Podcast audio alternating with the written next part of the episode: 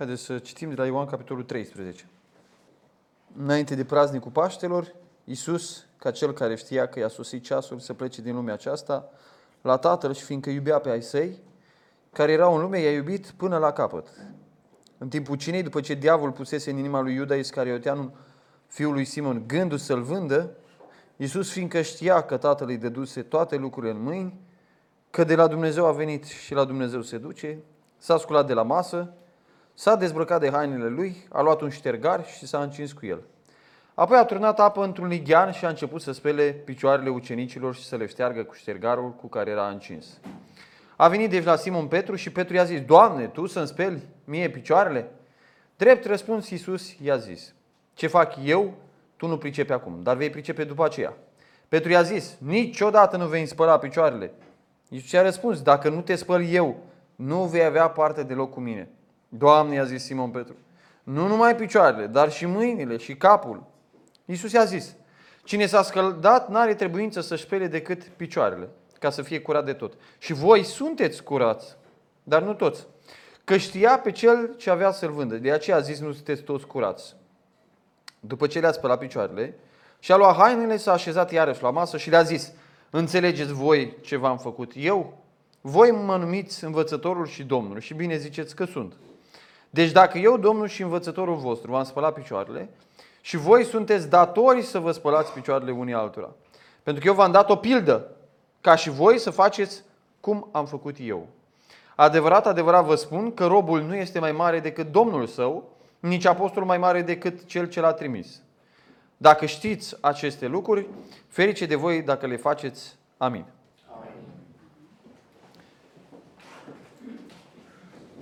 Acest act al spălării picioarelor este unul dintre cele mai șocante uh, momente din Evanghelii, uh, datorită a ceea ce însemna spălarea picioarelor în vremea respectivă și faptul că însuși Domnul Isus se coboară să facă acest lucru.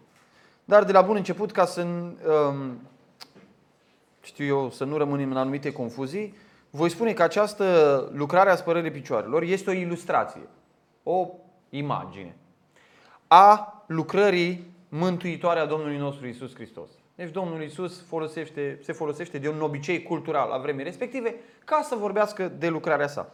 Știm lucrul acesta datorită contextului. De exemplu, capitolul 12, prin care am trecut deja, Maria îi toarnă mir pe picioare Domnului Isus Hristos și, într-un fel, aceasta este o prefigurare, o pregătire a morții Domnului Isus. Ea prevede că Domnul Isus urma să fie uh, omorât, sau cel puțin era conștientă sau nu, Evanghelia, într-un fel, prezintă actele acestea ca pregătire a morții Domnului Isus Hristos. Intre Domnul Isus în Ierusalim pentru a merge ca să fie uh, uh, crucificat. După aceea Domnul Isus Hristos vorbește despre moartea sa și începe capitolul 13 uh, și ultima pasaj din 12 uh, culminează cu necredința iudeilor, iar capitolul 13 Domnul Isus Hristos deja intră în cadru privat. Aici se schimbă, a zice că e balamaua Evangheliei, până acum a fost lucrarea publică a lui Isus, șapte semne pe care el le face. Capitolul 13 intrăm în discursurile private pe care Domnul Isus Hristos le ține cu ucenicii lui. Și această spălare a picioarelor prefigurează, arată, ilustrează lucrarea mântuitoare pe care Domnul Isus Hristos urma să o facă la cruce. Dar ce este interesant la capitolul 13 este că el leagă lucrarea lui Isus, ce a făcut el pentru noi, de ce trebuie să facem noi unii pentru alții. Că Domnul Isus zice, dacă nu mă lași să te spăl, n-ai parte de mine. Asta e lucrarea lui. El trebuie să ne spele. Simplu. Dar după aceea zice, și voi sunteți datori să vă spălați picioarele unii altora. Deci, pe de o parte, el vorbește de lucrarea lui unică, specială, completă, pe care el a făcut-o pentru noi la cruce. Pe de cealaltă parte, spune că și noi, din momentul în care am fost spălați de el, devenim responsabili de frații noștri. Devenim responsabili de ei. Uh, este unul din pasajele care arată cel mai clar uh, smerirea lui Dumnezeu întrupat. Nu cred că există nicio religie în lumea asta care măcar să se apropie de creștinism. Cât uși de puțin, așa cum zice la picior broaște. Uh, nu, e aproape de neimaginat că Dumnezeu cerului și al pământului care ține tot universul în mâinile lui s-a coborât pe pământ în mizeria lumii astea ca să spele picioarele la niște trădători, la niște ticăloși, la niște păcătoși. Ca asta a făcut. Acest simbol pe care îl vedem aici, într-un fel, că este un act simbolic, ă, arată lucrarea pe care Isus a făcut-o pentru noi toți, nu doar pentru ucenici. Pentru că el nu vorbește aici doar de o spălare fizică a picioarelor, cum vom vedea imediat, ci despre o lucrare pe care Isus a venit să o facă pentru oameni. Uh, aș vrea să privim la patru aspecte importante, la măreția acestei uh, lucrări, descrise în versetul 1 și 3, uh, la maniera în care el spală picioarele, după aia mesajul pe care Domnul vrea să-l transmită și modelul pe care el ne le lasă. În primul rând, uitați-vă la măreția lucrării Domnului Isus Hristos. Zice aici că înainte de praznicul Paștelor, Isus a făcut lucrul ăsta. El face înainte de praznicul Paștelor, adică Paștele este sărbătoarea evreilor prin care ei comemorau scoaterea lor din Egipt, scoaterea lor de sub robia egipteană, din muncile acelea grele, din robia în care copiii lor erau omorâți de parte bărbătească ca să taie într-un fel viitorul poporului Israel, să le taie nădejdea. Au ieșit din robia aceea în care erau munciți și nu puteau să muncească nimic pentru ei, ci numai pentru alții. Au ieșit din robia în care faraon pur și simplu îi aducea la disperare. Această ieșire din Egipt, acest exod, a fost o lucrare ilustrativă a ieșirii noastre de sub robia păcatului, de sub robia diavolului, de sub robia lumii acestea. Moise este un prototip pentru Domnul Isus Hristos care a făcut adevăratul exod, dacă am putea să zicem, din patimile păcatelor, de sub stăpânirea demonilor și de sub influența lumii. Da? De asta Domnul face spălarea piciorilor în uh, apropierea praznicului Paștelor, pentru a arăta că această spălare a picioarelor este cu adevărat lucrarea de eliberare pe care El a venit să o facă. Al doilea lucru pe care îl spune aici este că El știa că i-a sosit ceasul. Vă aduceți aminte că El de multe ori în Ioan spune, nu mi-a venit încă ceasul. Au vrut să-L prindă, dar nu-i venise ceasul. Au vrut din nou să pună mâna pe El, dar nu-i venise încă ceasul. Ceea ce arată că Domnul Isus Hristos funcționa totdeauna după ceasul lui Dumnezeu. El, pe, Domnul Iisus n-a fost luat niciodată prin surprindere. Vai, vor ăștia să mă prindă. Vai, acum vine nu știu, se întâmplă nu știu ce. Nu. Asta spune aici. Știa că i-a sosit ceasul să plece din lumea aceasta. Și pentru că știa că i-a venit ceasul să plece din lumea aceasta și pentru că știa că ucenicii lui vor fi debusolați și pentru că știa că ucenicii lui nu o să înțeleagă ce se întâmplă la cruce și știa că vor bate oile și uh, vor bate păstorul și oile se vor risipi, știa toate lucrurile acestea, mai lasă o dovadă de dragoste pentru ucenicii lui. Lasă o dovadă de dragoste pentru ucenicii lui. Pentru că știa că ucenicii lui vor interpreta în prima parte a evenimentelor ăstora o părăsire a Domnului Isus Hristos. Vor, pentru ei va fi tot o tragedie. Și Domnul lasă acest act memorabil, sensibil față de ucenicii lui. Este un act memorabil în care Domnul Isus Hristos, plecând, știind că pleacă, vrea să-și demonstreze dragostea lui. Ia auziți ce spune. Nu doar că știa că va pleca din lumea asta și vrea să le lase ceva, o garanție. Știți cum se făcea pe vremuri? Acum îi trimite un mesaj și îi pune o inimoare acolo, un emoticon și asta e tot. Da? Îi lăsai ceva prețios cuiva, da? Te duceai la război sau te duceai la lucru sau te duceai la liceu. Și dacă aveai o dragoste din asta ascunsă, cu... îi lăsai ceva, o floricică, o scată, o nu știu ce. Domnul Iisus face actul acesta memorabil, sensibil, știind, asta spune, pentru că știa că pleacă din lumea aceasta. A lăsat ceva pentru ei. Dar mai spune că a făcut lucrul acesta și fiindcă iubea pe ai săi. Și fiindcă iubea pe ai săi care erau în lume, i-a iubit până la... Uitați ce joc de cuvinte. Știa că el va pleca din lumea aceasta și fiindcă iubea pe ai săi care erau în lumea aceasta. El urma să plece din lume și lasă un semn de dragoste memorabil pentru ucenicii lui care rămâneau în lume. Păi da, noi am putea zice, Domnul Iisus a plecat din lume și ne-a lăsat aici singur. Și el spune, da, v-am lăsat, dar a lăsat actul acesta, a făcut lucrul acesta pentru ei ca ei să nu uite niciodată. Mântuitorul nostru, Dumnezeu din Dumnezeu adevărat, stăpânul nostru, a făcut lucrul acesta pentru noi pentru a ne arăta dragostea lui. Și au zis ce expresie frumoasă. I-a iubit până la capăt. I-a iubit până la capăt. Este o expresie pe care ai putea să o exploatezi predici întregi. Dovezi în Sfânta Scriptură care ne arată că Domnul Isus Hristos i-a iubit până la capăt. În ciuda falimentelor lor, în ciuda prostiilor pe care le spuneau, în ciuda ignoranței minții lor, le-a explicat de atâtea ori lucrurile, în ciuda încăpățânărilor, îndărătniciilor, chiar și în evenimentul ăsta. Petru, nu, să speli mâinii picioarele, după aia se duce în altă extremă. Oh, nu, spală și capul și mâinile și tot. Extremiști. Extremiști. Domnul Iisus Hristos are răbdare cu ei. Are răbdare cu ei. I-a iubit până la capăt. A iubit pe oamenii și așa cum erau ei cu greșelile lor, cu căderile lor, cu ispitele lor, cu slăbiciunile lor. I-a iubit până la capăt. Dar acest cuvânt nu este spus doar despre ucenicii Domnului Isus. Suntem noi mai diferiți decât ei? Vom vedea imediat că nu suntem. Nu suntem mai diferiți decât ei. Și dacă pe ei i-a iubit așa până la capăt, înseamnă că ne iubește Și pe noi până la capăt. Noi trăim într-o lume a telenovelelor. În continuu auzi că ăla a lăsat-o pe aia, că s-a dus cu alta, că și-a lăsat pungi, că făcut. Telenovele. Că s-a despărțit, că a luat, cu după aia că a scris pe un gard că o iubește, că după aia nu mai iubește, da cu păcură mi-a scris pe gard că o iubește. Tot felul de lucruri. De la un nivel mic, de la adolescenți care au povești din astea și telenovele, până la oameni în toată firea, care creează la propriu drame din astea în fiecare zi. Asta e lumea în care noi trăim. Când citești expresia asta, i-a iubit pe ai săi? Au, am auzit noi mulți care au iubit.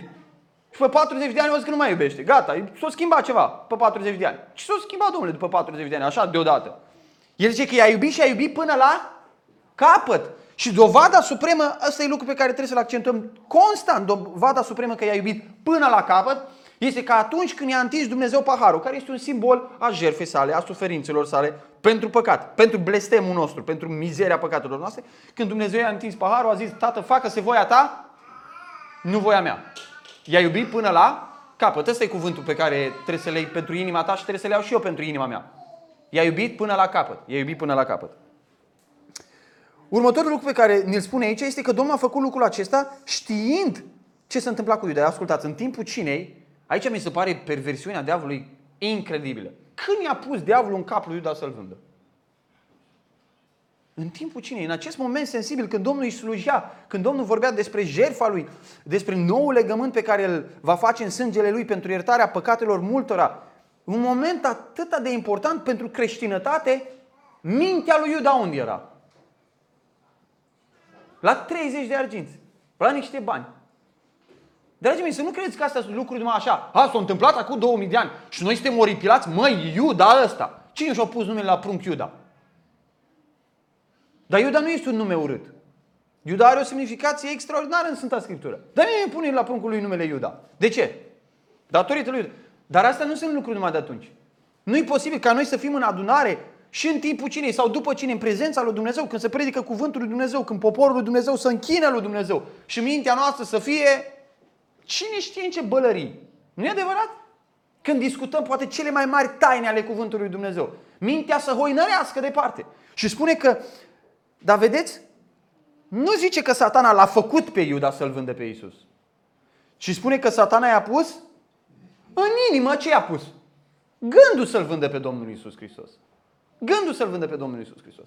Dumnezeu a făcut sufletele noastre, chiar așa căzuți cum suntem noi, le-a făcut ca niște cetăți întărite. Problema noastră cu diavolul nu este că noi nu vrem să ne ducem după el, dar diavolul ne trage cu forța. Nu, problema noastră cu diavolul este că avem în lăuntru o fire care e un trădător în cetatea asta a sufletului nostru și care colaborează cu el. Tu ai o cetate înconjurată de ziduri, domnule, indestructibile, n-are cine să o cucerească. Și îți trebuie să ai înăuntru un ce? Un Iuda. Propria fire pământească, care începe să colaboreze cu dușmanul de afară. Cel mai mare dușman al meu însumi sunt eu, nu alții. Sunt eu, nu alții. Ei, în, în, în clipele acestea, știind ce va face Iuda, Domnul Iisus continuă. În atitudinea lui, vedeți, Domnul Iisus nu-și pierde cumpătul. Domnul Iisus Hristos nu spune, băi, n-are nevoie să fac nimic, voi toți o să fugiți, Iuda o să mă trădeze. El continuă în actul acesta pe care a început să-l facă. El dă o dovadă de iubire în timp ce la masa lui stătea un om cu un gând criminal. El dă o dovadă de iubire. Ce contrast puternic. Unul se gândea la vânzare, iar Domnul Iisus Hristos făcea actul acesta de dragoste sensibil față de ucenicii lui. Mai este ceva, în versetul 3 mai spune ceva, că mai știa ceva Domnul Iisus. Iisus, fiindcă știa că Tatăl îi dăduse toate lucrurile în mâini. Știți ce Domnul Iisus a putut coborâ să facă actul acesta? Pentru că el știa că victoria lui e asigurată. Corect? Asta spune. Zice, fiindcă știa că Tatăl îi dăduse toate lucrurile în mâini. Imaginați-vă acum pe Hristos, cum îl descrie și Pavel, cum îl descrie și Ioan aici, cel prin care, din care și pentru care sunt toate lucrurile. Stăpânul Universului. Stăpânul Universului. Care ține cu mâinile sale tot Universul acesta, s-a coborât și cu mâinile alea a început să spele picioarele ucenicilor. Adică, cu alte cuvinte, cu cât o aplicație, cu cât Dumnezeu investește mai mult în noi, cu cât Dumnezeu investește mai mult în noi, cu atâta suntem mai calificați să slujim pe alții. Corect? Nu pui la școală pe cineva care nu a făcut pedagogie, care nu și-a învățat el materiile, corect? Pui pe cineva care a fost calificat. Pui să slujească niște prunci. Și niciunul din profesori nu zice, a, păi eu am învățat ani de zile, am atâtea diplome, am făcut atâtea școli ca să mă duc să învăț niște prunci? Păi da, că ca să înveți niște prunci, uite, îți trebuie niște calificări extraordinare. Uitați-vă la doctor, nu? Care e doctorant, profesor universitar, nu știu ce mai este el. Un om extraordinar de învățat. Să duce și tratează. Tratează și ingineri, tot tratează și oameni simpli. Și bătrâni, și tineri, și de toate. Calificările lui, cu cât el e mai calificat, cu atâta el este mai potrivit să slujească, nu să o facă. Ce-ar fi să o facă, vezi, în ăștia, ori doctori, ori ingineri, merg ca șefi, ca așa, ca pe acolo și încep să ia lumea la bășcălie. Păi tu pentru asta ești calificat, nu mă să mă iei pe mine la bășcălie să-mi arăți ce deștept ești tu. Ci ești calificat ca să mă ajuți, de asta te-ai calificat, ca să mă ajuți pe mine. Să slujești. Exact lucrul ăsta îl arată Domnul Isus. Fiindcă știa că tatăl îi dăduse toate lucrurile în mâini, s-a coborât jos la slujire. El era cel mai calificat să slujească. Era cel mai potrivit să slujească. Cu cât Dumnezeu, asta este, asta este învățătura, cu cât Dumnezeu investește mai mult în noi, cu atâta suntem mai calificați să slujim pe alții. Pe cei mai slabi. Pe cei mai slabi. Da? Dar important, el face lucrul acesta din perspectiva parcursului stabilit. Ascultați-mă, dacă vrem ca totul să se întâmple pe pământul ăsta, balanța să fie pe pământ. Eu fac ceva, aștept să mi se întâmple ceva pe pământ. Eu am făcut ceva, aștept să mi se întâmple pe pământ. Niciodată nu o să slujim. Uitați ce zice de Domnul Isus. Fiindcă știa că Tatăl îi dăduse toate lucrurile în mâini, că de la Dumnezeu a venit și la Dumnezeu se duce. El știa parcursul tot. Știa parcursul tot. Era clar pentru el. El nu zice, să vedem ce o să întâmple la cruce. Nu. Zice, de la, știa că de la Dumnezeu a venit și la Dumnezeu se duce. E o întrebare pentru noi. Noi știm? Dacă eu nu știu că după viața asta scurtă pământească, după segmentul ăsta așa de mic de timp, urmează o zi a întâlnirii mele cu Hristos, că voi fi ca El, că voi fi înviat, că voi fi răsplătit, dacă nu știu lucrul ăsta, stau într-o impotență în asta spirituală teribilă. Nu fac nimic. Nu fac. Dar el știa, de asta s-a pus la slujire. Pentru că știa că victoria e asigurată, pentru că știa de unde vine și știa unde se duce. Aceasta este măreția acestui act. Măreția acestui act constă în faptul că Dumnezeu însuși s-a coborât în postura de rob al casei. Unii comentatori spun că în vremea respectivă, fiindcă umblai în sandale sau în ce erau alții umblau în picioarele goale, praful, tot praful care era pe drumul, că nu aveau uh, autostrăzi ca noi, așa, se punea pe picioare. Și un obicei cultural care s-a stabilit în zona aceea de lume era că atunci când intrai în casă, stăpânul lua, trimitea pe unul din robii lui să ia un lighean, un ștergar, venea și îți spăla picioarele. Era o răcorire ta și stăteai în casă, nu ungeai toată casa de praf și de mizerie. Asta era obiceiul. Și de obicei se spune că dacă stăpânii aveau robi dintre neamuri, îi foloseau pe aceștia. Unul că erau dintre neamuri, nu erau evrei, și al doilea lucru că erau robi. Dacă stăpânul vrea să-ți arate cea mai înaltă cinste care exista, venea el însuși să te spele pe picioare. Asta se întâmplă aici. Ce face Dumnezeu? Dumnezeu însuși, Dumnezeu însuși, n-a trimis pe unul din robii săi să ne spele picioarele, să ne mântuiască, să ne curățească. Ce a venit El însuși s-a coborât. A venit El însuși, s-a coborât și a luat postura de rob și a luat ștergarul și s-a ocupat de noi. Aceasta este măreția lucrării Domnului Isus Hristos. Uitați-vă la maniera în care face El acest lucru. Foarte important. În versetul 4-5 descrie cum a făcut El lucrul acesta. S-a sculat de la masă s-a dezbrăcat de hainele lui. Domnul Iisus începe imediat să vorbească despre o spălare a picioarelor și după aceea despre o spălare spirituală. Apoi spălare spirituală, de ce să te spele? De păcat, de ce să te spele altceva? Ei, dar e interesant contextul în care face la lucru. Contextul este un context al părtășiei. Și vreau să subliniez un principiu aici. Cadrul potrivit pentru rezolvarea prafului de pe picioarele noastre. Cadrul potrivit pentru rezolvarea păcatelor noastre zilnice, ca să înseamnă picioarele. Mergi pe pământul acesta, în lumea asta și să prinde praful de picioarele tale. Și ai nevoie de spălare. Da? Simbolic, vorbim spiritual. Mergem în lumea aceasta și să prind tot felul de lucruri de viața noastră care nu sunt după voia lui Dumnezeu. Cadrul potrivit pentru rezolvarea acestor probleme este cadrul particular. Vă aduceți aminte că Domnul Iisus spune, dacă fratele tău a păcătuit împotriva ta, du-te din casă în casă, în sat și anunță pe absolut toată lumea despre ce s-a întâmplat. Nu așa zice, nu? Zice, du-te și mustră între tine și el singur. Ăsta e cadrul. Domnul Iisus ocupă de ucenicii lui într-un cadru privat. Într-un cadru al părtășiei. Într-un cadru intim. Ăsta este creștinism. Și altceva îi du-te și sună goarna în toată lumea. Ăla e altceva. Nu creștinism. Ăla e altceva. Uitați, spune că a făcut lucrul acesta la masă, apoi spune s-a dezbrăcat de hainele lui. E imposibil ca evenimentul acesta al dezbrăcării de hainele lui, că haina, știți cum e, haina este și un simbol al demnității persoanei. Haina îl face pe om, nu? Haina arată statutul tău social. Îl găsim pe bogatul acela în Evanghelie care se îmbrăca cu insubțire și cu porfiră, care să arate bogăția lui, da? Îl găsim pe Domnul Isus în Apocalipsa descriind, fiind descris ca unul care are haine cu brâu încins și așa mai departe, care arăta statutul lui și poziția lui.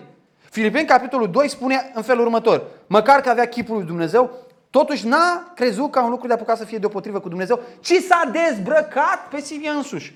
Asta este o dezbrăcare nu doar de haina lui. Este o dezbrăcare de gloria aceea exterioară pe care Domnul a ascuns-o prin umanitatea lui. A ascuns-o prin umanitatea lui. Ca să se facă unul ca noi. Ca să nu ne izbească de fiecare dată când venea în prezența noastră. Că dacă și-ar fi păstrat gloria aia de fiecare dată când era, ieșea din casă, cădeau miile de oameni la picioarele lui. Asta s-ar fi întâmplat. El și-a ascuns gloria aceea. S-a făcut unul ca noi.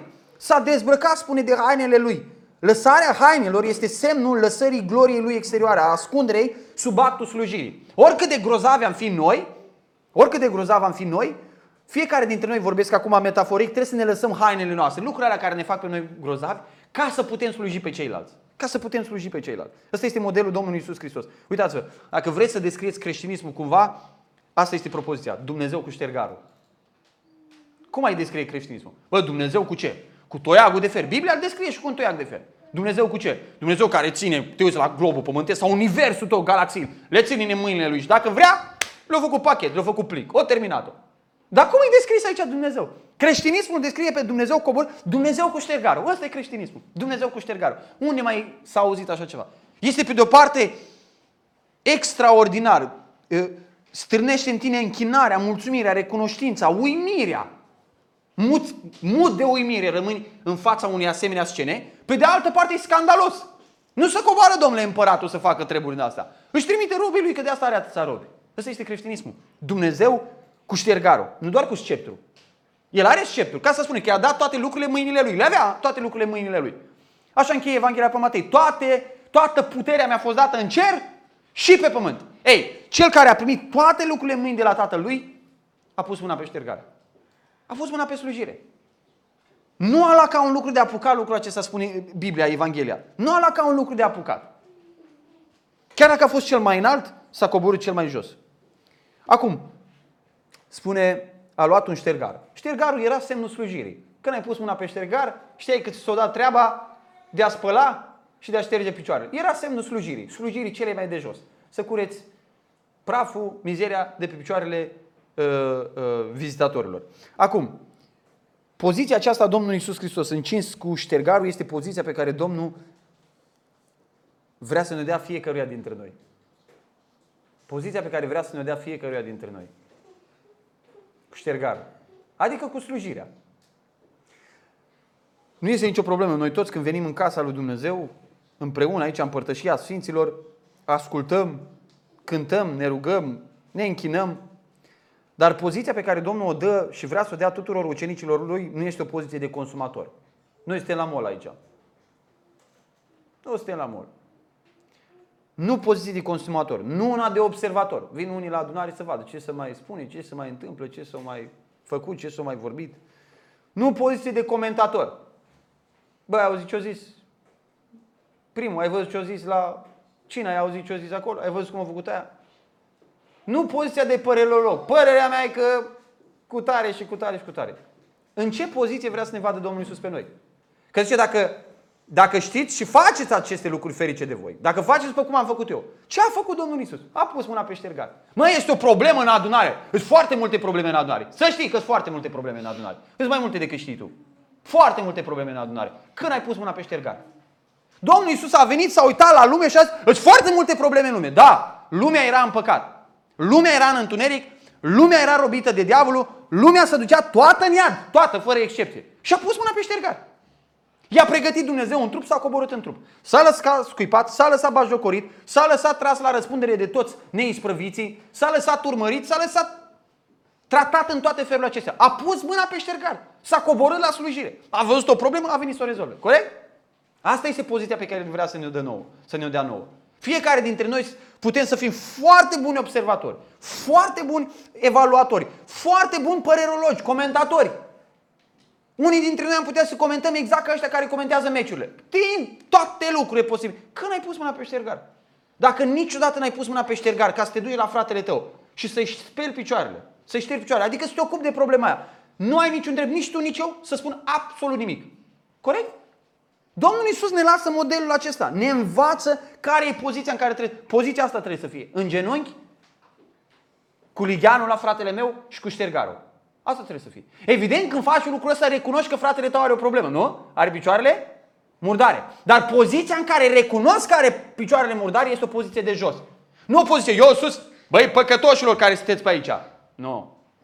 Domnul Iisus, Domnul Iisus avea dreptul să facă asta. Că el era curat, că el era sfânt. Era singurul care putea să zică asta de fapt. Dar nici el nu a făcut așa. Nici el nu a făcut așa. Asta este poziția pe care Domnul Iisus Hristos o vrea pentru noi. Și spune așa, apoi a turnat apă într-un lighean și a început să spele picioarele ucenicilor. Imaginea aceasta de a lua ligheanul și de a spăla picioarele ucenicilor. Imaginea aceasta este imaginea în care a trebuit să fim văzuți și noi deseori. Vorbesc din nou metaforic. Să iei ligheanul, ai văzut problema și să te duci să speli. Să te duci să o rezolvi. Și acum încă un lucru care e important aici, spune, a început să spele picioarele ucenicilor să le șteargă cu ștergalul care era încis. Și știți că numai ucenicilor li se spăla picioarele.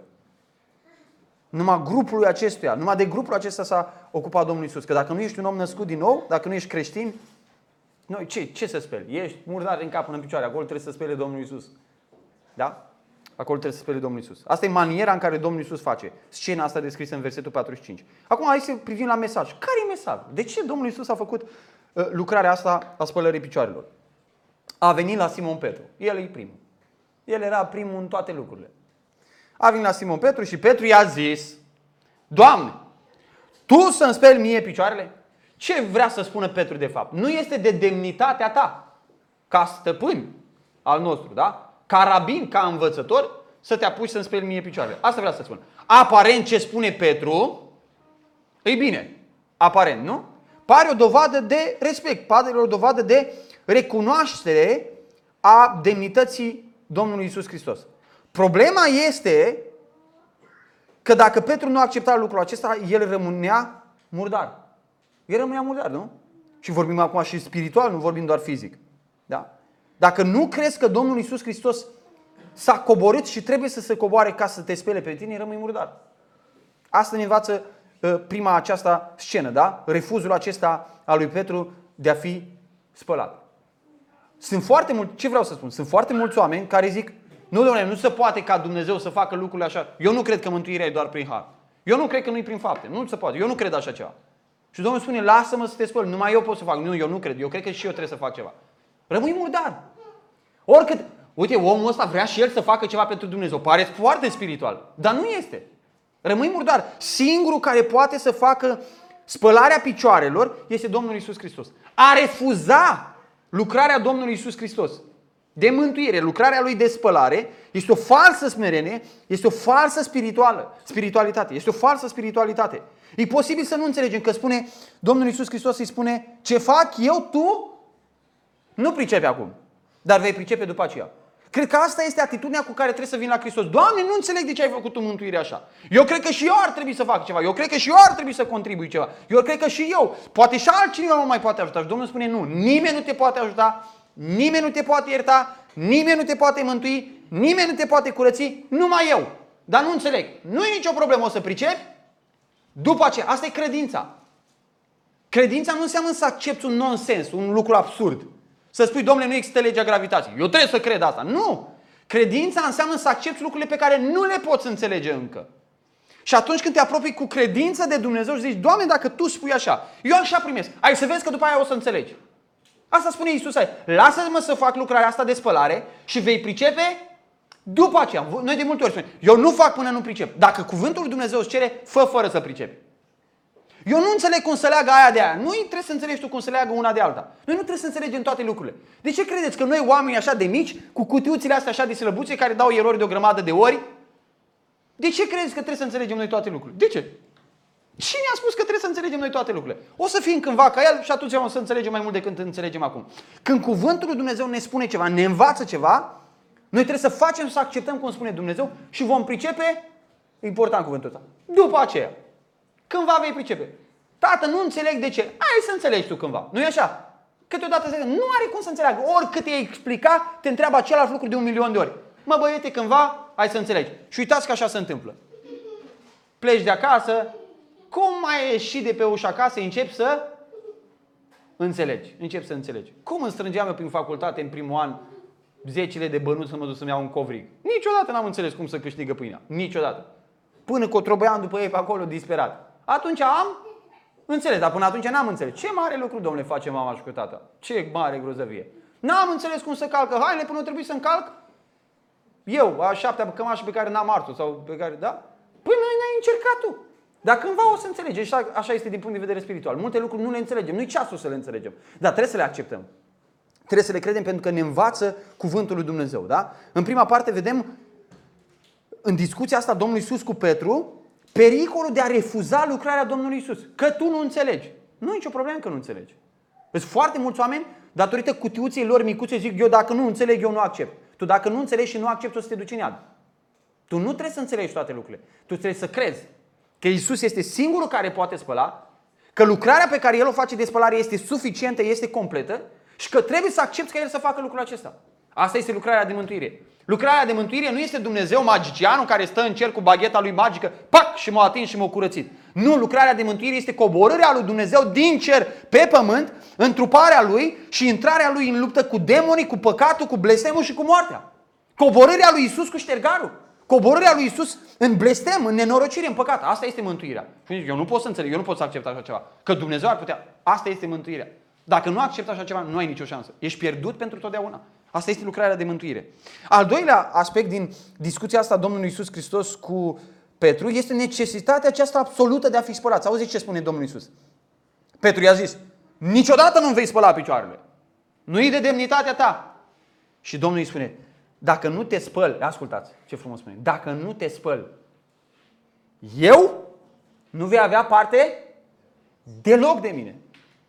Haideți să ținem minte versetul 8 că nu-i greu.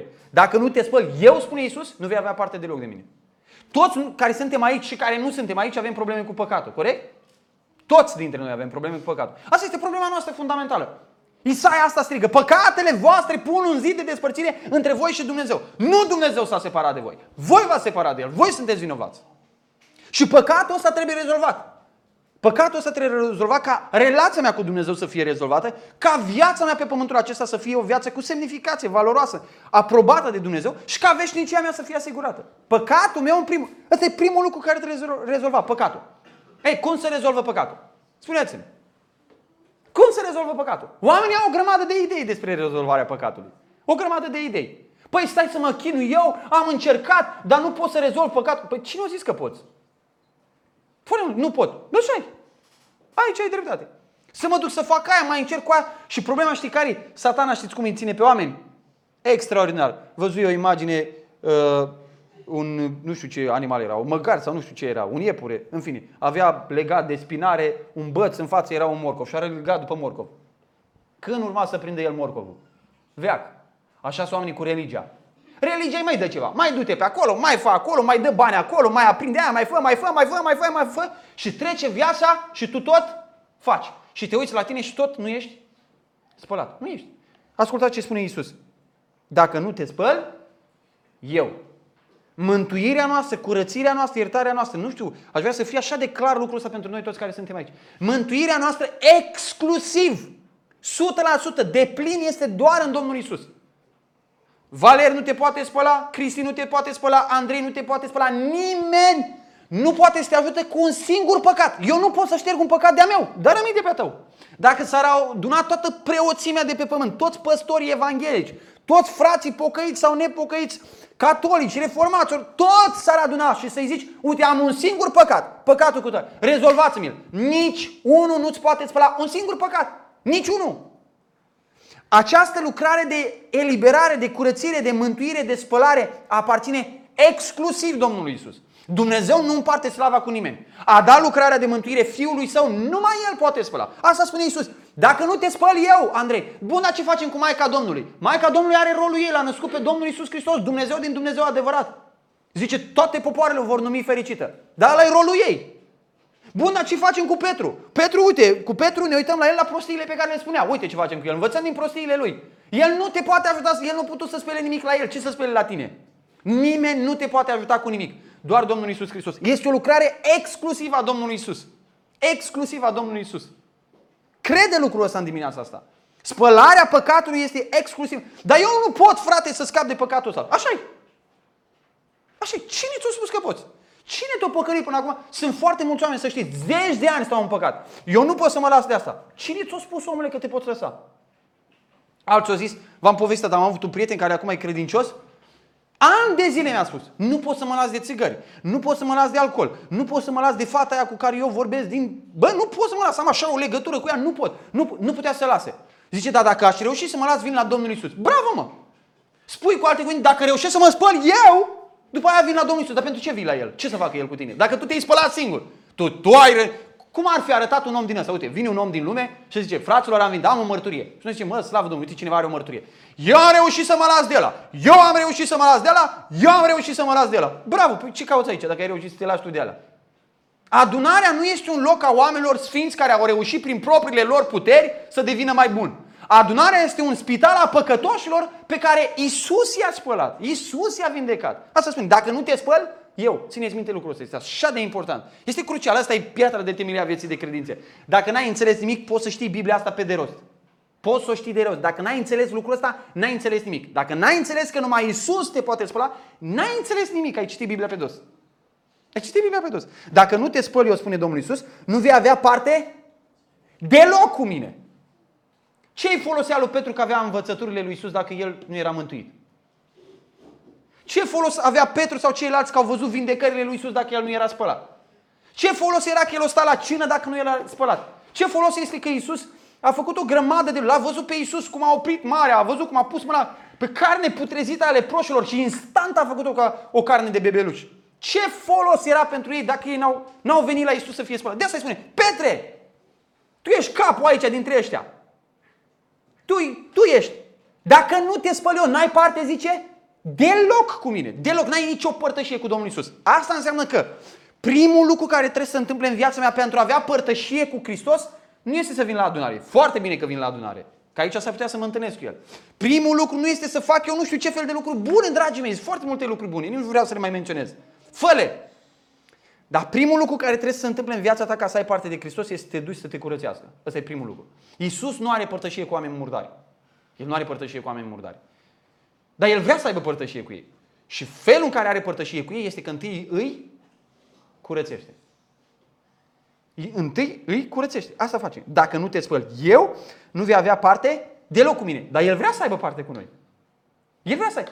Istoria omenirii acestea nu este o istorie în care Domnul Iisus Dumnezeu merge sau trece prin lumea aceasta și păcătoșii fug după el și Iisus zice nu vreau să mă ating de voi păcătoșilor să mă pângărez. Nu, asta e istoria.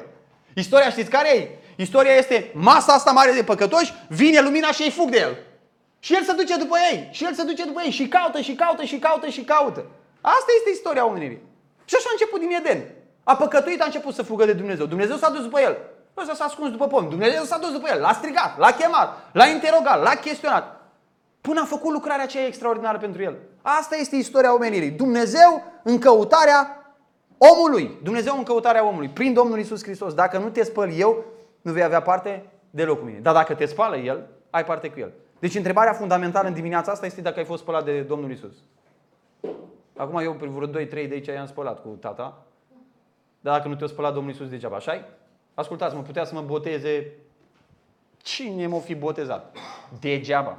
Dacă nu s-a făcut curățirea aia lăuntrică, dacă n-a făcut spălarea aia Domnului Isus, degeaba, dragii mei. Putea să mă botez de 10 ori. Degeaba. De fapt, sunt unii care se botează. Nici nu mai pot să nu mergi botez. Cari, caricaturi de oameni care n-au înțeles nimic din cuvânt. Dar degeaba. Ce poate să facă mie apa aia? Ce poate să facă mie apa aia pentru sufletul meu, pentru veșnicia mea, pentru păcatul meu, pentru inima mea? Ce poate să fac? Absolut nimic.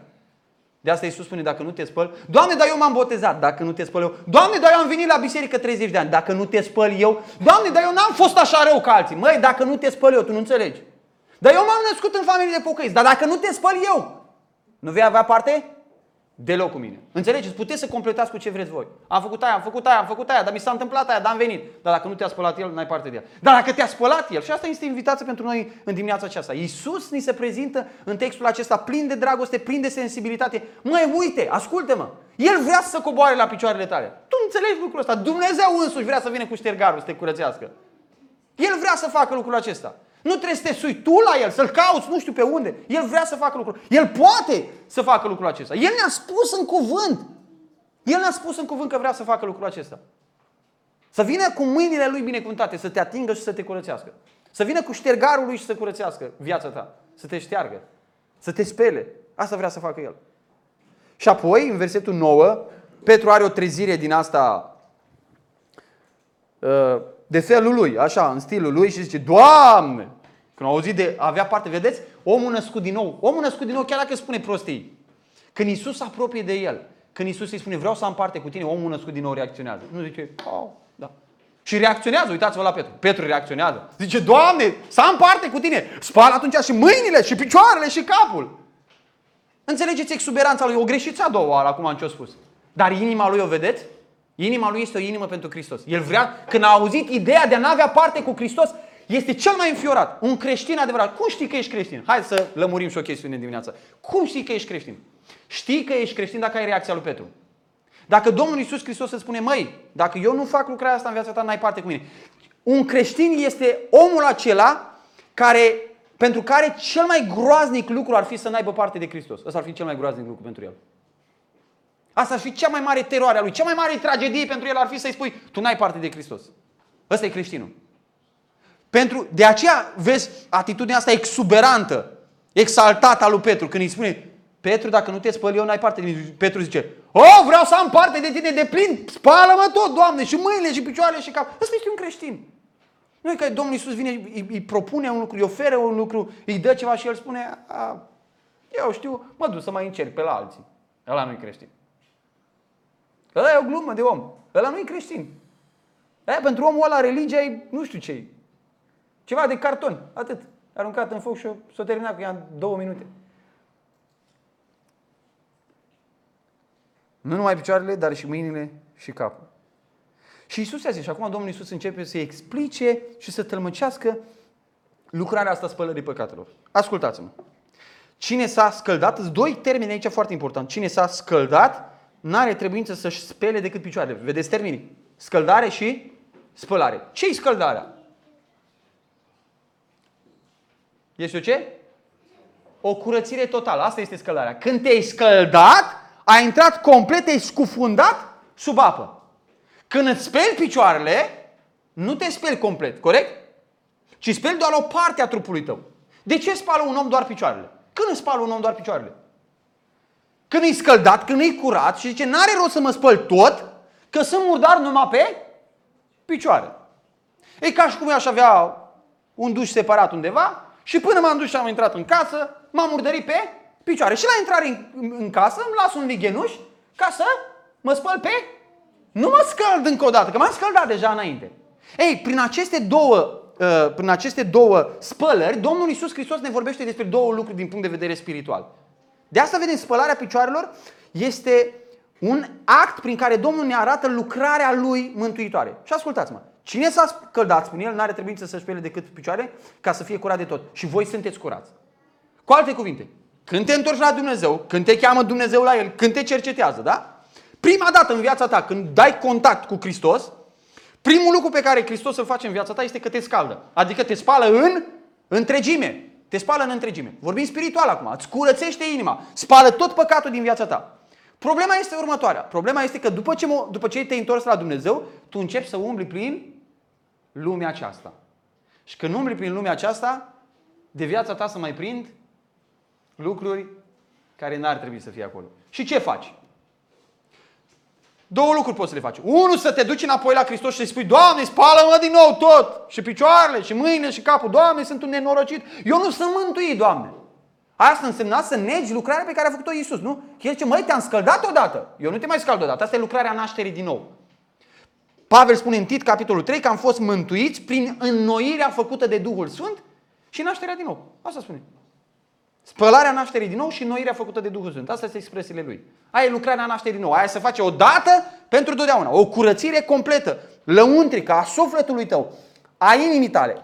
Dacă ai avut lucrarea aia completă, care este irepetabilă, întreaga vieții tale pe care a făcut-o Hristos, tu n-ai trebuință decât să-ți speli picioarele. Cât de des, ai să o luăm altfel, cât de des ar trebui să-și spele picioarele omului? Cât de des? Zilnic. Zilnic. De ce zilnic? Pentru că zilnic umblăm. Asta înseamnă că deși eu poate am fost născut din nou de Dumnezeu acum 30 de ani sau 20 de ani sau 7 ani. Da, Dumnezeu m-a mântuit acum 5 ani. Când te-a mântuit Dumnezeu? Tu de atunci ai umblat pe pământ. Dar tu nu-ți speli picioarele după 2 ani, după 3 ani. Tu spui, a, păi am fost mântuit acum 10 ani. Nu mai am treabă cu păcatul de atunci. A, stai puțin. Hai să întrebăm pe nevastă ta. O întrebăm pe nevasta și cred că o să avem o discuție interesantă despre cât de nepăcătos ești tu. Corect? Sau pe pruncii tăi. Sau pe cei care trăiesc lângă tine. Tu, te-ai, tu, tu ai fost născut din nou cu adevărat cu 10 ani. Tu spui, păi de ce să mai spăl picioarele? Pentru că ai umblat de atunci. Și umblarea, într-o lume a prafului și a mizeriei, asta face, murdărește picioarele. Murdărește picioarele. Deci sunt două tipuri de spălări despre care Domnul vorbește. O scăldare completă a noastră în nașterea din nou, moartea și învierea lui Hristos, o curățire completă de păcatul nostru când Isus ne iartă tot păcatul și ne noiește pe dinăuntru. Dar există o spălare a picioarelor, a umblării noastre pe pământul acesta constantă. De ce e necesară curățirea asta constantă? Igiena asta, cum o numesc, zilnică. O igienă zilnică spirituală. Uitați de ce e necesară. Zice așa. Nu trebuie decât să spele picioare ca să fie curat de... Ascultați ce expresie. Curat de tot. Zice și voi sunteți curați. Dar nu erau curați de tot. Deci ucenicii erau curați. Domnul spune, voi sunteți mântuiți. Voi sunteți născuți din nou. Dar fiindcă ați umblat pe pământul acesta, fiindcă umblați în lumea asta păcătoasă, nu sunteți curați de tot. Și eu vă spăl picioarele ca să fiți curați de tot. E foarte simplu. E foarte simplu. Cum arată lucrul ăsta personal? Lucrul ăsta personal arată, sunt două momente, da? Unu, când m-am întors la Dumnezeu, Dumnezeu m-a născut din nou, m-a curățit, m-a iertat și așa mai departe. Am explicat lucrul ăsta odată. Al doilea pas, spălarea picioarelor, este igiena aia zilnică în care eu vin înaintea lui Dumnezeu cu păcatele mele zilnice și le mărturisesc lui Dumnezeu. Dumnezeu nu zice, a, trebuie să te mântuiesc din nou. Ai fost mântuit, Biblia folosește expresiile astea foarte clar. Sfințit odată pentru totdeauna. Mântuirea nu se face de 100 de ori. O singură dată. Chiar dacă ai păcătuit, nu ești mântuit din nou. Ăsta e lucru care trebuie lămurit foarte clar. Când un credincios păcătuiește, el nu își pierde mântuirea. Mântuirea lui nu se dezintegrează. Mântuirea lui este în Isus. N-are ce să pierd. N-ai ce să pierd. Dar puteai să-ți pierzi mântuirea dacă era a ta. Dacă o făceai tu, da, pe aia poți să o pierzi. Dar dacă e a lui, aia nu se poate pierde. Că e a lui. El o dă. El o face. Dar, datorită umblării noastre pe pământul acesta, eu trebuie să vin zilnic înaintea lui Dumnezeu și să mărturisesc păcatele. Să zic, Doamne, am umblat în lumea asta și iar am călcat pe unde nu a trebuit. Asta e igiena zilnică. Știți care este problema cu foarte mulți credincioși? Că își adună într-un rezervor de vinovăție o grămadă de vinovăție pentru faptul că ei nu au igiena asta zilnică. Nu au igiena asta. Ei nu stau înaintea lui Dumnezeu și ajungi împovărat, ajungi întunecat, ajungi, uh, uh, ajungi apăsat sub un jug al vinovăției Bă, am făcut, de atâta timp am făcut o grămadă, dar de ce trebuie să stai tu atâta timp cu păcatul? De ce nu există în viața ta igiena zilnică? De ce nu începi ziua cu Dumnezeu? De ce nu termini ziua cu Dumnezeu? De ce nu stai în părtășie cu Dumnezeu? Nu trebuie să faci nu știu ce ritualuri extraordinare. Trebuie să-ți deschizi Scriptura, să te pui pe genunchi înaintea lui Dumnezeu, să-i spui, Doamne, în fața cuvântului Tău, Duhul să mă cercetează, mi-arată că am spus aia, că am făcut aia, că am făcut aia. Le aduc lucrurile astea înaintea ta, le mărturisesc înaintea ta. Îți mulțumesc că sunt curat, dar nu sunt curat de tot acum, că uite ce am făcut asta. E așa de complicat să facem îi Dumnezeu un Dumnezeu distant față de noi? Nu este o jignire față de Dumnezeu, spune, păi cum să mă duc eu la Dumnezeu? Păi cum, cum să te duci la Dumnezeu? Păi n-a venit El la tine. Nu s-a coborât El la picioarele tale ca să te curățească. Igiena asta zilnică trebuie să găsească în viața fiecăruia dintre noi. În viața fiecăruia dintre noi. Asta ne spune Domnul Isus Hristos. Și spune Domnul Isus așa. Și voi sunteți curați, dar nu? Tot spune despre ucenici asta. Că știa pe cel ce avea să-l vândă și de aceea a zis, nu sunteți toți curați. Ascultați-mă care e cea mai mare tragedie. Este o tragedie mai mare decât să fii afară în lume și să te duci în iad. Știi care e tragedia mai mare? Să fii în adunare și să te duci în iad. Tragedie mai mare, să te naști în familie de pocăiți Să te fi botezat, să fi venit la adunare ani sau zeci de ani de zile, să fi ascultat mii de predici, sute de ore de citire a cuvântului, de predicare a cuvântului, să fi venit la cina Domnului. Aia e tragedie. Să te ridici la învon ca mine și de aici să te duci în iad, să spui tu, Hristos să uite la mine. Eu am predicat, Doamne, eu am fost la evangelizări, eu am botezat, eu am dat cina Domnului, eu am studiat Biblia mai mult decât tot. Cine? Niciodată nu te-am cunoscut. Pleacă blestematul în focul cel veșnic. Asta este tragedia. Asta este tragedia. Să stau în adunare și să clocesc în inima mea păcate ascunse, păcate ascunse, care sunt o trădare a Domnului Isus Hristos. Pentru că n-am vrut să le mărturisesc. Uitați-vă la Iuda. Câți ucenici s-au lepădat de Isus? Câți? Toți s-au lepădat. Dar unul dintre ei, când a conștientizat păcatul, Iuda adică, s-a dus cu 30, 30 de arginți la mari preoți. Păi erau dușmanii lui Hristos. Ce cauți mai la mari preoți? Când tu ai umblat trei ani de zile cu Dumnezeu care a arătat dragoste și iertare și îngăduință față de toți oamenii, ce cauți la mare preoți, la niște criminali? Cum să te duci tu să rezolvi problema la ăștia, că ăștia nu te pot ajuta cu nimica? Ăștia sunt criminali. Cum să te ajute niște criminali? Ei aveau un duc criminal, asta aveau. Cum să te duci la ei? Și s-a dus și s-a spânzurat. Asta este problema, dragii mei. Marea, cea mai mare tragedie este să fii în proximitatea lui Isus și să nu fii curat. Proximitatea, adică apropierea nu, nu mântuie pe nimeni. Păi eu am stat lângă tata și el a fost un om pocăit. Aia nu mântuie pe nimeni. Eu am stat lângă un om sfânt care a fost un bătrân al adunării de mult. Băi, eu l-am prins pe ăla. Aia nu mântuie pe nimeni. Pe mine m-a botezat nu știu unde. Aia nu mântuie pe nimeni. Păi eu am venit la cina Domnului. Nu te mântuie. Nu te mântuie nimic. Nu a Hristos poate mântui. Proximitatea față de Isus, apropierea față de Isus, nu mântuie. Asta spune Isus. Voi sunteți curați, dar nu toți. Era acolo, domnule, între ei. Era acolo între ei și în timp ce Isus făcea lucrarea asta minunată, în, inimile lui, în inima lui clocea gândul trădării. Clocea păcatul, clocea mizeria. Asta este o avertizare pentru cine credeți? Pentru mine. Asta e o avertizare pentru mine foarte serioasă. Când Domnul Isus a trimis ucenicii doi câte doi să facă miracole, să scoată dracii, să facă vindecări, să învie morții, crezi că a fost trimis și Iuda? A fost trimis și Iuda. N-a făcut ei. Eu zic, bă, tu nu te duc, știu eu, că tu ești probleme grave. Nu, le-a dat autoritate la toți. Când Domnul Isus a, a, a oprit marea aceea, a zis, Iuda, tu nu ești vrednic, tu, tu pe tine numai banii te interesează, uite în altă parte că nu te interesează. I-a spus așa? Când a vindecat bolnavii, leproșii, când a înviat morții, nu. El a fost parte acolo cu ei. În toată treaba asta. A fost aproape de el. Îl cunoștea pe Isus mai bine decât cei mai mulți oameni din Israel. Dar apropierea de Isus nu l-a ajutat cu nimic. Pentru că inima lui n-a fost curată. Inima lui n-a fost curățită de Domnul Isus. N-a venit la Isus. N-a venit la Isus. Și acum, încheiem cu modelul pe care Domnul Isus Hristos ne-l dă. Zice așa, versetul 12. După ce le-a spălat picioarele și a luat hainele, s-a așezat iarăși la masă și le-a zis, înțelegeți voi ce v-am făcut eu? De ce întreabă Domnul Isus dacă înțeleg ei? Că e posibil să nu Înțelegi? Unii zic, a, păi trebuie să începem și noi să ne spălăm picioarele. Nu că ăla era un act cultural la vremii respective. De asta Domnul Iisus înțe... Păi ce ar fi fost dacă unul ar fi spus, păi înțelege, ne spăla picioare fiindcă era murdar pe picioare. Nu asta a vrut Domnul Iisus. De asta îi întreabă, de asta îi atenționează asupra înțelesului acestui act. Nu este doar un obicei cultural. Că ai intrat la mine în casă și ți-am dat să te speli pe picioare, zice Domnul Iisus. Înțelegeți voi ce v-am făcut eu? Și ascultați care e deducția, implicația pe care el, concluzia, aplicația pe care Domnul Iisus Hristos o face, versetul 13 și 14. Voi mă numiți învățătorul și Domnul. Și bine ziceți că sunt. Deci dacă eu, Domnul și învățătorul vostru, adică care sunt mai mare decât voi, m-am coborât atâta de jos, atunci nu este un mare lucru să faceți și voi la fel. Dacă patronul a putut să se ducă la baie și să măture puțin pe jos, nu-i mare grozăvie că te-ai dus și tu. Asta spune Domnul Isus. Mai dacă eu cel mai mare m-am coborât și m-am făcut cel mai mic, voi care oricum sunteți micuți, nu este niciun fel de problemă dacă vă coborâți și voi. Asta le spune. Deci dacă eu, Domnul și învățătorul vostru, v-am spălat picioarele și ascultați, și voi sunteți datori să vă spălați picioarele unii altora. Vedeți? Nu spune sunteți datori să vă scăldați unii pe alții. Că scăldarea aia, curățirea aia o face numai Isus. Dar spune că suntem datori să ne spălăm picioarele unii altora. Ce înseamnă? Și versetul 15 din nou spune. Ne spune care e funcția pildei lui. Pentru că eu v-am dat o pildă. Ce e o pildă? O pildă este o imagine, un act care transmite un înțeles spiritual. Asta este o pildă. Eu v-am dat o pildă ca și voi să faceți cum am făcut eu. Deci, fraților, uh, și versetul 16, de fapt, repetă lucrul acesta. Adevărat vă spun că robul nu este mai mare decât Domnul său. Adică, Petru, tu nu ești mai mare decât mine. Și dacă eu care sunt mai mare decât tine am spălat picioarele, fă și tu lucrul ăsta.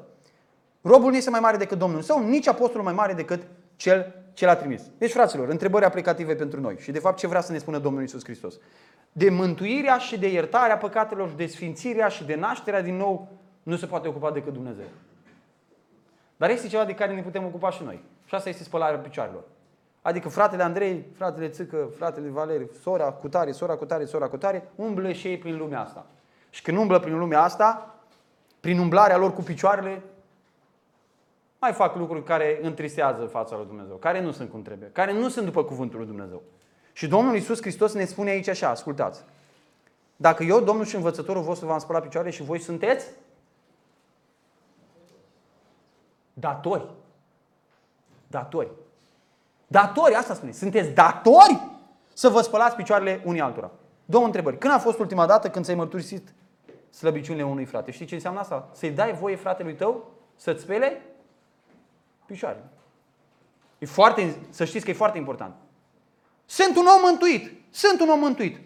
Dar am un frate la care mă pot duce să-i spun, frate, uite, asta e lucru cu care eu mă lupt. Tot asta e o problemă din viața, din viața mea. Ajută-mă. Și el să-mi spere picioarele. Adică să-mi dea un sfat, să mă încurajeze, să se roage pentru mine, să mă țină sub atenție, să am relația aceasta cu fratele meu, dar vedeți care e cadru? Cadru de părtășie. Nu el să spună, hmm, aici e situație complicată, trebuie să vorbim cu primarul.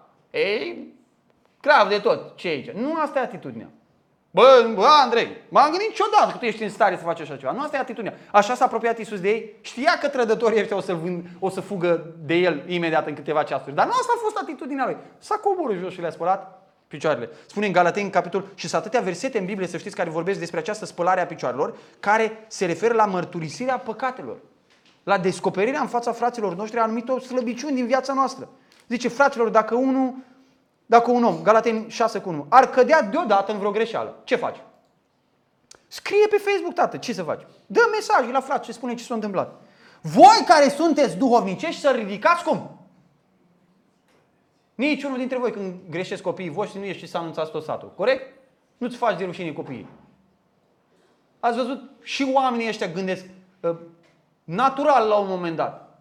Unii dintre ei au niște mame prăpăstioase. Vai de dar dacă îi spune cineva ceva de mai sa, e ca leu. E ca leu. Băi, ai, știe el că are probleme. Dar nu te aduci să faci în fața oamenilor tărăboi. Corect? Zice, dacă a căzut în vreo greșeală, voi care sunteți duhovnicești să ridicați cu Duhul blândeții. Și în spălarea asta picioarelor zice, ia seama la tine însuți ca să nu fii... Vezi că și tu mergi pe pământ, vezi că și tu treci prin situațiile alea, ai grijă, nu te da prea neprihănit, nu te da prea tare, vezi să nu cazi și tu, să nu fii ispitit și tu. Vedeți care e atitudinea pe care Pavel spune că trebuie să o avem? Exact același lucru pe care le spune Domnul Isus și ni le arată Domnul Isus Hristos aici.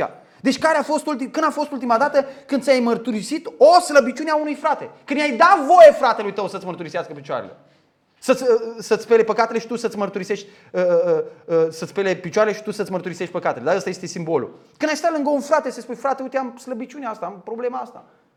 Sau un frate mi-a spus, un frate vine la mine și vrea să-mi spele picioarele. Ce înseamnă asta? Are dispoziția de a mă asculta. Are dispoziția de a mă sprijini. Are dispoziția de a mă încuraja. Are dispoziția de a-mi spăla picioarele.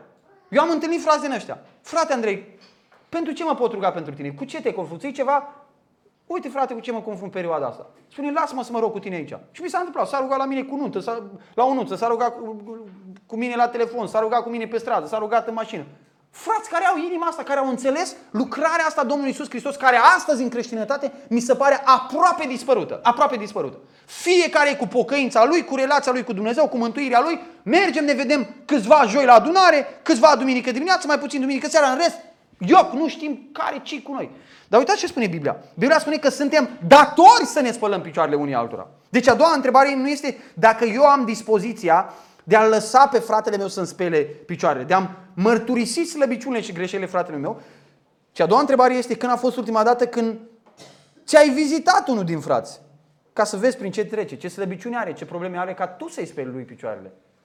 Știți că lucrul ăsta te împovărează? Te duci la un frate și îți mărturisești unul. Și să știți, uneori, uneori noi ne gândim, a, păi nu mi-a spune niciodată. Ce? Nu cred că nu. A, n-ar.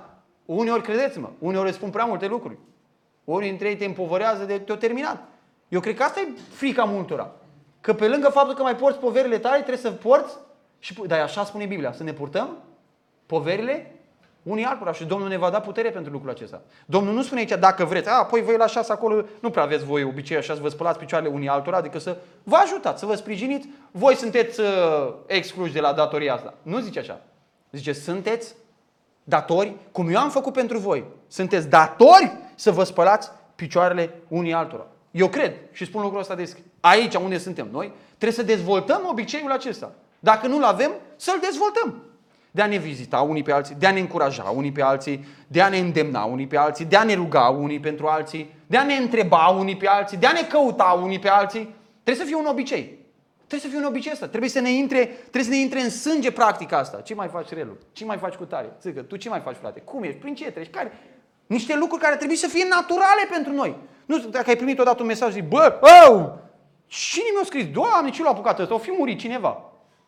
Că mi-a scris 10 ani de când, nu știu eu, 15 ani, nu a văzut, a văzut cineva numărul tău de telefon pe telefon să sperie, anunță poliția. Și mă, m-a căutat ăsta, îți dai seama, ceva s-a întâmplat, ceva dezastru, nici nu-i răspund. Cine știe ce are să-mi zică? Aia înseamnă că, știi cum e distanța dintre tine și el? Ca de aici până în, la Polul Nord. Sunteți... Dar Domnul spune, tu ai lăsat să spele picioarele cineva pe care nu cunoști, despre care nu știi nimica. Tu te duci să mărturisești păcatele cuiva despre care nu știi nimic, nu știi cine e ăla? Da sau nu? Nici vorbă. Și normal așa, nici vorbă. Dar vedeți, practica asta știți de unde trebuie să înceapă? Din casă.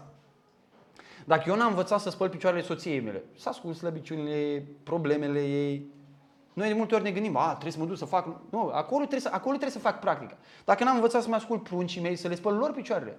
Dacă n-am învățat eu să-mi spun, uite, asta e slăbiciunea mea, asta e problema mea, chiar și copilul, chiar și celor care sunt lângă mine, uite, tu ai văzut lucrul ăsta din viața mea, asta este slăbiciunea mea, mă mărturisesc, rugați-vă pentru mine. Dacă eu n-am făcut practica asta, dacă nu sunt implicat la nivel micro, aproape, în proximitate, în relațiile de aproape, nu o să fac lucrul ăsta mai departe, corect? Dar vreau să subliniez în dimineața asta aici pentru că noi, pentru că este foarte relevant. Este datoria noastră înaintea lui Dumnezeu. Este datoria noastră. Iisus spune, eu v-am făcut lucrul ăsta, eu Dumnezeu. M-am coborât pe pământ, eu am la ștergarul, eu v-am șters picioarele, eu m-am coborât la mizeria voastră. Nu e mare lucru dacă eu, Domnul și învățătorul vostru, am făcut lucrul ăsta, ca și voi care sunteți mult mai mici, să faceți și voi lucrul acesta. Este datoria voastră și ascultați ce spune. Care e încheierea? Cum să încheiem predica asta? Versetul 17. Dacă știți aceste lucruri, le știți acum? Știți două lucruri. Unul, că nu poți să speli complet pe nimeni. Nu poți să naști din nou pe nimeni, nu poți să ierți păcatele nimănui. Asta o știi. Dar știi că poți să asculți slăbiciunile fratelui tău, greșelile fratelui tău și știi că asta este datoria ta. Zice Domnul, dacă știți aceste lucruri, o să fiți așa de împovărați de lucrarea spălării picioarelor. O să fiți așa de împovărați de discuțiile cu frații. O să fiți așa de împovărați de vizitele frățești. O să fiți așa de împovărați de îndemnurile pe care trebuie să le dați. De rugăciunea. Știți care este cel mai bun lucru într-o părtășie? Când te simți împovărat de problemele altuia. Să le aduci lui Dumnezeu o rugăciune. Doamne, ce pot să fac eu? În rugăciune îți dai seama că tu nu ești Domnul Isus. Nu ești nici Mesia, nu ești tu Dumnezeu. Zici, Doamne, eu sunt un om muritor. Am auzit de la fratele meu lucrul ăsta. În, în, insist și eu la tine, mijlocesc și eu la tine, ocupă-te tu, lucrează tu. Asta este, este o descărcare a inimii înaintea lui Dumnezeu. Știi lucrul ăsta. Dacă știi lucrul ăsta, ferice de voi dacă le și faceți. De la cunoaștere până la facere este o leacă de distanță. Zice că le știți, ferice de voi dacă le faceți. Nu zice veți fi împovărați dacă le faceți. Cât de greu e dacă le faceți.